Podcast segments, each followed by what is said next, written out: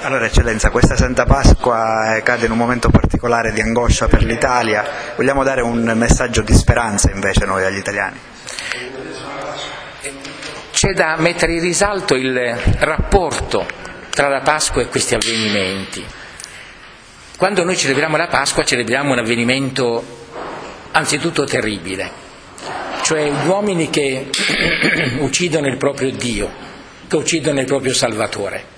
Quindi la Pasqua ci pone davanti sempre una grande tragedia. Ma subito dopo la Pasqua ci dice guarda che il Cristo è risorto. È possibile che adesso la storia prenda una piega diversa. Noi cristiani di fronte a queste tragedie, come ogni persona eh, attenta e sensibile, soffriamo, avvertiamo nel nostro cuore tanta tristezza e tanta angoscia, ma nello stesso tempo diciamo il Signore è con noi. Il Signore ci darà certamente la forza per risorgere e per riprendere con gioia il nostro cammino.